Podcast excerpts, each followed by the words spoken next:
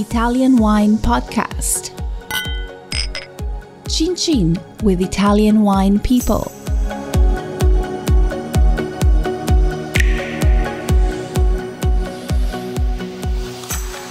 This is Italian Wine Podcast. I'm Stevie Kim, filling in for Monty Waldin, uh, the real, real host of Italian Wine Podcast. I'm I'm the fake uh, podcaster host, and this is the second part, um, the conversation with um, Natalie Wang. Um, with um, talking about the China's wine market. So, welcome back, everybody. This is part two.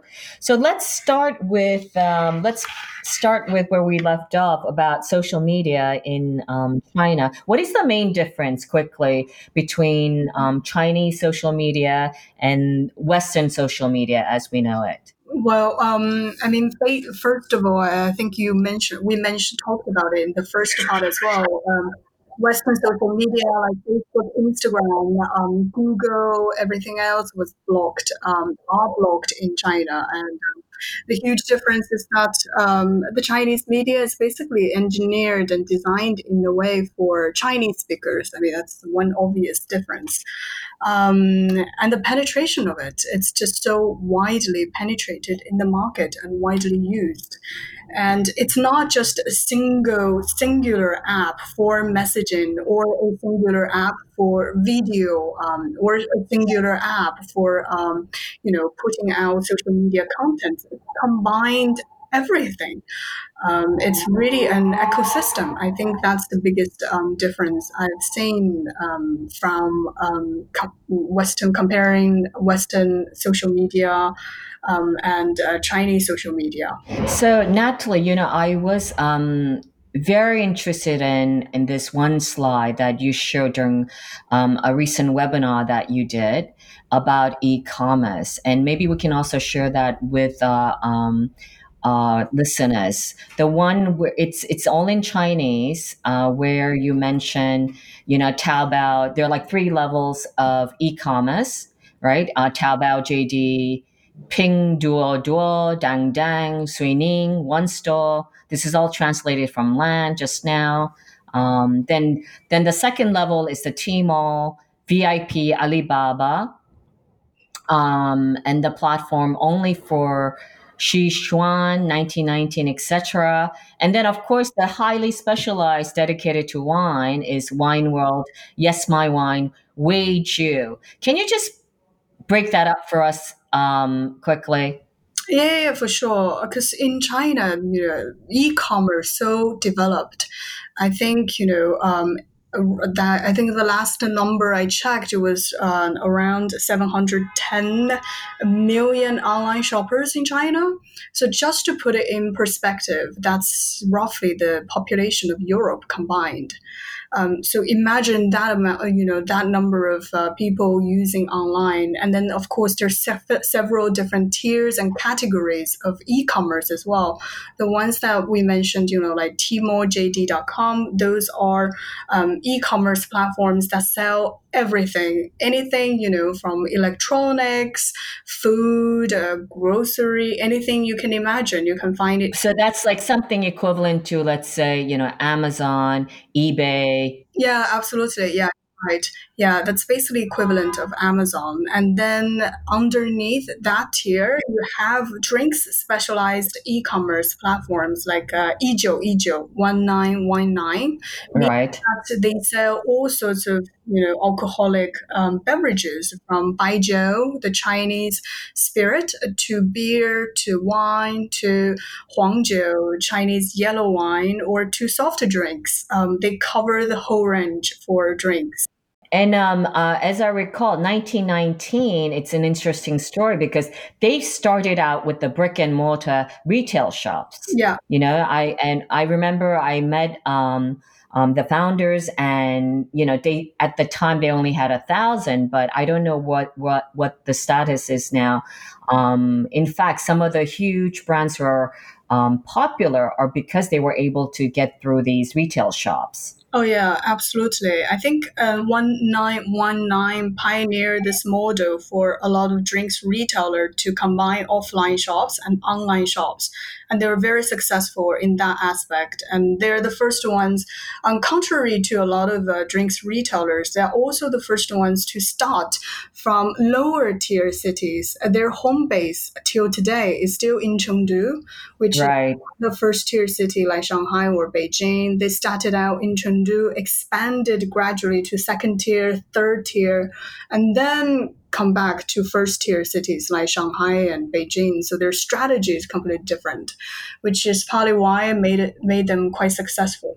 So I mean, there's so many main players, right? Uh, like, where do where do you start? Like, if if um, Italian wine producers wanted to sell their wine it, through all this spectrum of um, e-commerce platforms what like where do they start where is the starting point for them I think for them, um, first thing they need to do is to ask their Chinese partners what are the available platforms their Chinese um, partner is on. So start. Do, when you mean Chinese partners, do you mean the importers, yeah. the distributors? What do you mean? Like yeah, basically, if um yeah, you're right. So when I say Chinese partner is their importer or distributor in China. So talk to them and ask them what kind of what are the platforms they are on. Because for a Italian winery, for instance, to open a wine shop in Taobao, that's basically impossible because you have to have a Chinese business registration, a mobile number, bank account tied to it. It's quite complicated. It's not impossible, but it's just very complicated. So if your importer in China already has its own platform or opened a flagship store in Taobao, on Taobao or JD.com, work with them to sell that and to, you know, promote your wines there. And also ask your importer what's the price range people are comfortable paying what's the best um, you know what what are the items that's moving fast online so start from there to understand what customers are looking for and what customers are eventually ended up paying for and then promote that sort of price category wines i think Right, and not to mention the obvious. It's it's the elephant in the room, but um, you know you have to speak Chinese, right? You have to be, and that's. It seems like it's it's so obvious. I know, you know yeah, in your face kind of fact, but I mean you. I mean you have to speak Chinese. You're absolutely right? right? I think, you know, for me, because, you know, I'm too deep into this and I forgot about those, you know, obvious things, but you're absolutely right. You have to speak Chinese or hire someone who speaks Chinese or understand Chinese and, you know, uh, get your basic information, winery bio and everything else translated into Chinese so that your importers, distributors can use and open a WeChat account because eventually people are looking at your WeChat as your name card and to see what uh, what's your brand story, what are your what are the things you're offering on WeChat as well. Yeah, I think WeChat also, you know, is coming to its its you know I think um, yeah. glory in its all sense because now with the social distancing, you don't want to because you know the Italians they're always like baci baci, you know, abbracci, like you know, hug and kisses, and um, and with WeChat you don't even have to touch anybody ever again or handshake right? So I think it's it's really this um, the the um, the yeah for of the times for the pandemic. yeah. Listen, so um, I mean, I I I'm assuming that during COVID, um, selling direct to consumer has increased, right, in terms of wine sales. Um, what kind? Have you got any inkling as to what kind of wines are performing better or worse or price points, any of that? Um, yeah, I don't, I mean, we don't have like official data on this, but uh, my uh, impression is that, you know, uh, wines, um, lower end wines tend to do well in China. What are, what are the lower end price points? I think around 100 RMB. And that translates into 12 US dollars. Um, yeah. okay. and that tends to do well. And also because you know during the pandemic, it's the economic downturn as well, so people are very cautious about spending. No one is really splurging like um, before COVID, um, like they did before COVID. Um, so people are more conscious about what they're spending on and how they're spending the money as well. So I don't want I don't I don't mean to put you on a spot, but like if it's twelve dollars to the consumer, what is that ex-cellar? Like have you got any idea? Mm, Lan, do you got have you got any idea? should be three, three, four US dollars. So Lan says um, who's sit, who's sitting right next to me, three to four US dollars. yeah, So it's Wow. it's still you know that is very inexpensive. Yeah, it is very inexpensive. I mean, the wine sold in China, like if you go to JD.com or Tmall, take a look at the wine section and you will see a lot of the wines are priced very, very cheap. Um, yeah, I think that's one thing people don't tend to understand. I even did a story, um, you know, just a couple of days ago about What is what is what is this the story? Uh, so the story was really about, you know, because now in China there's a massive campaign to urge Chinese to drink Chinese wine. So, and when I was doing the story and I was looked back um, to a report published by China's Drinks Organization, um, I think in 2011, and it says roughly about 80% of Chinese wines sold in China are priced below 100 RMB, which is 12 dollars, and roughly 38% of those wines are priced between 20 RMB and 50 RMB. That's like what, uh, you know, five less than five US dollars. You know, you know, but I'm completely for having the Chinese um, consumers drink Chinese wine because, you know, um, I often hear from, at least from my side, Italian wine producers, you know, they they're kind of they they're always um, they feel um, threatened by this fact. But I always tell them, you know, look at America. You know, Americans did not drink wine until they started drinking their own wine, and still today, uh, perhaps it's it's it's not clear to them that sixty percent of the wine consumption in America are- are still American wines. Yeah. And then once they become more familiar and they get exposed to wine in general, when there is a wine um, knowledge, then they can try different things like imported wines and different price points. oh yeah, for so sure. I, I I completely welcome the fact that you know we they are in China they are encouraging Chinese wine consumption. I think that is absolutely going to be good for everybody in terms of wine market.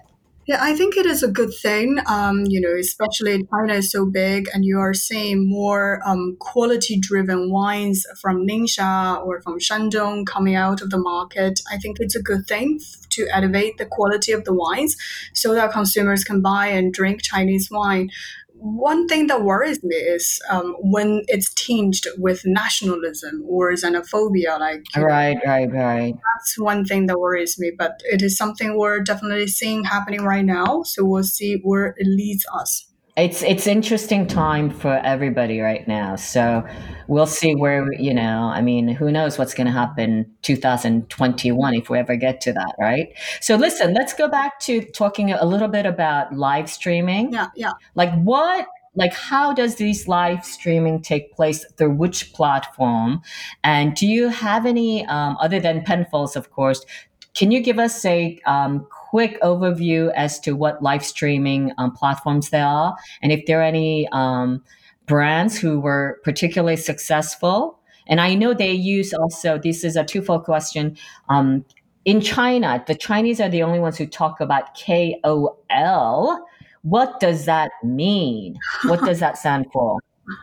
Yeah, definitely. Um, I think live streaming is like uh, e-commerce on steroids, it just suddenly exploded. I mean, it came onto the scene roughly two or three years ago, but during the pandemic, it's just, you know, uh, acted like a uh, catalyst for live streaming. Everyone that I know in the wine trade in China is suddenly using live streaming to sell wines because, you know, with the lockdown and uh, quarantine measures in place. And uh, the popular platforms for live streaming is still um, linked to e-commerce, um, like Tmall and JD.com, two of the biggest e-commerce platforms in China that account for roughly 80% of the market share. So you have um, um, online influencers or this KOL, key opinion leaders, like right. But we just call them influencers, right? Yeah, influencers, basically. But, like, but they are key opinion leaders. Yeah, like Li Jiaqi. Um, I don't know if you heard about him. He's known as the lipstick king. right, he, he's the kid who sold like squillions of lipsticks, right, in one nanosecond. Yeah, that's the one. So he's the one who got famous in China like three years ago because he was so good at selling lipsticks. And, uh, you know, he sold, if I remember, remembered correctly, he sold roughly 15,000 lipsticks within five minutes. no, no, it's just, I mean, that's still. But he sells other stuff, not just lipstick, right? Absolutely. He branched out to basically selling anything like home appliance, frying pan, anything. But does he sell any wine? Oh yeah, that too. And um, he worked with uh, Great Wall, and Great Wall right. A Chinese state-owned winery, the second biggest uh, winery in China. Actually, he worked with him um, in January, actually, just this year before Chinese uh, Spring Festival and he managed to sell 20,000 cases of wine within 30 seconds. wow, that's that's pretty impressive for especially China. Who are the uh, KOLs kind of like specialized in wine? Uh, specialized Lady Penguin, um, Terry Xu. Yeah, I think those are the two KOLs, influencers that I can think of are specialized in wine. The other sort of uh, they do a little bit of everything. Yeah, but Lady Penguin is the one that sort of stands out. Uh, she's quite, yeah, she's quite um, influential. So listen, like, how does the um, in, to engage a KOL? Who pays for them? Uh, wineries, I think. Uh, so so the wineries pay um, it's like hiring an influencer it's just the influencer marketing model yeah, right? influencer marketing. Think about it i mean if you're in the us uh, you're a brand owner luxury brand owner you want to have kim kardashian or some celebrities come over to you there's a, a certain rate card and then you pay them you sort out the details. I know some wine associations worked with them and a few wineries they did as well i mean i think i think lady penguin is quite successful with her own brands but can they actually also in your opinion um, are they capable of selling other brands?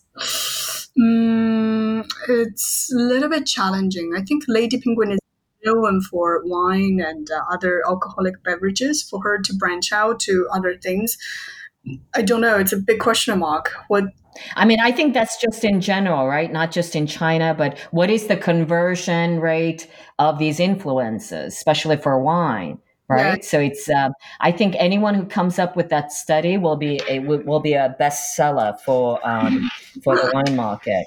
Oh, yeah. So listen, I know um, you're not Nostradamus, um, unless you have a secret. Um, but what, in your opinion, what does future hold for China? What what will be the new norm, quote unquote, for the wine business in China after the lockdown being eased a bit? Wow, I think um, you know um, online shopping is definitely gonna stay um, because uh, I think a lot of people, even during the lockdown, um, the amazing thing about the pandemic is you know it changed a lot of people's shopping habits. Um, I think I read some figures uh, a couple of days ago. I uh, a lot of first-time shoppers were converted into the virtual world during the lockdown, just in the first month um, in February. So that's quite amazing. A lot of the frequent um, online shoppers already, you know, increased their frequency um, shopping online. So I think that's going to stay.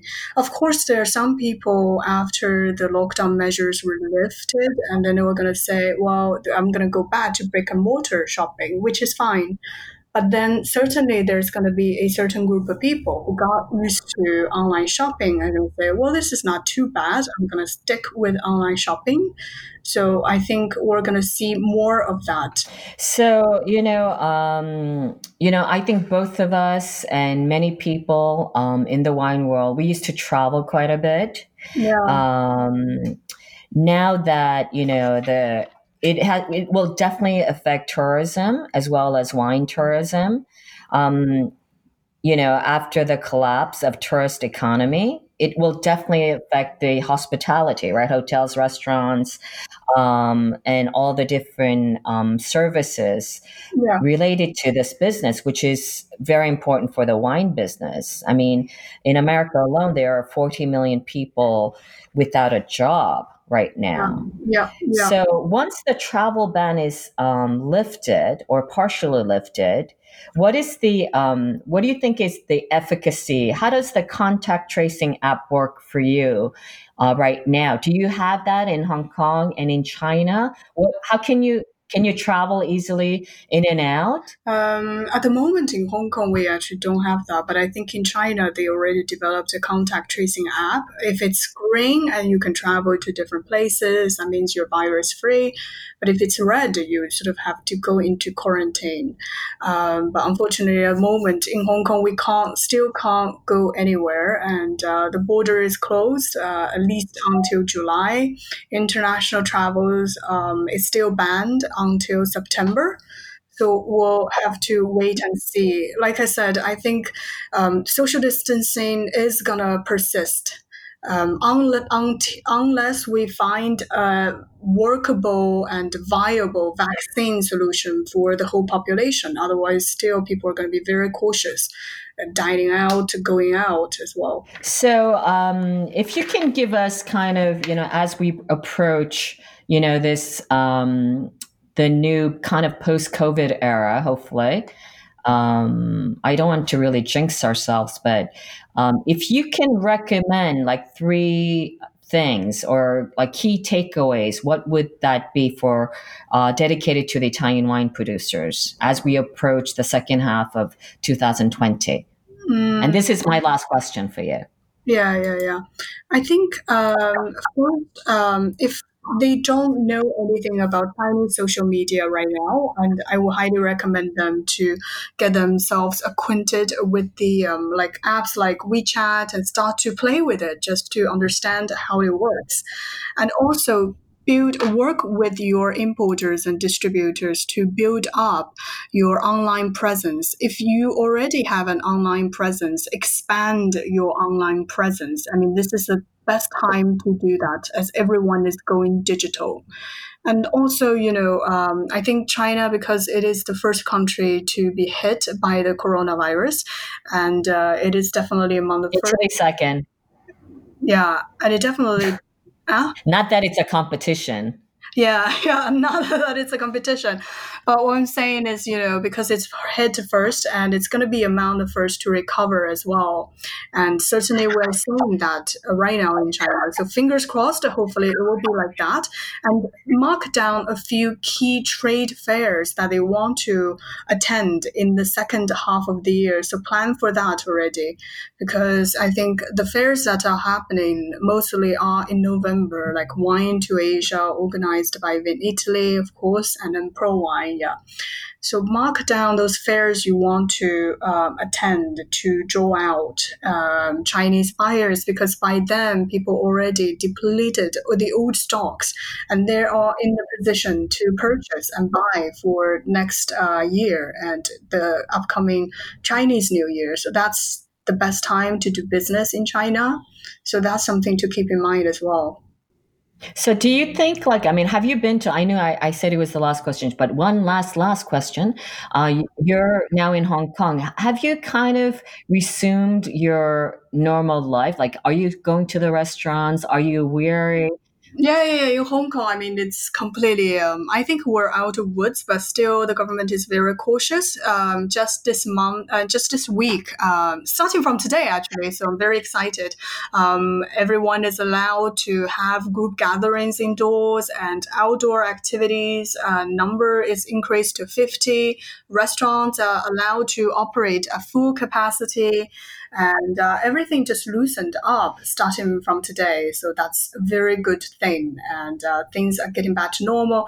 In fact, I just read an article from South China Morning Post today, this morning, and it says restaurants are now hard to make bookings because everything is full, everything is packed. That's fantastic. That's fantastic news.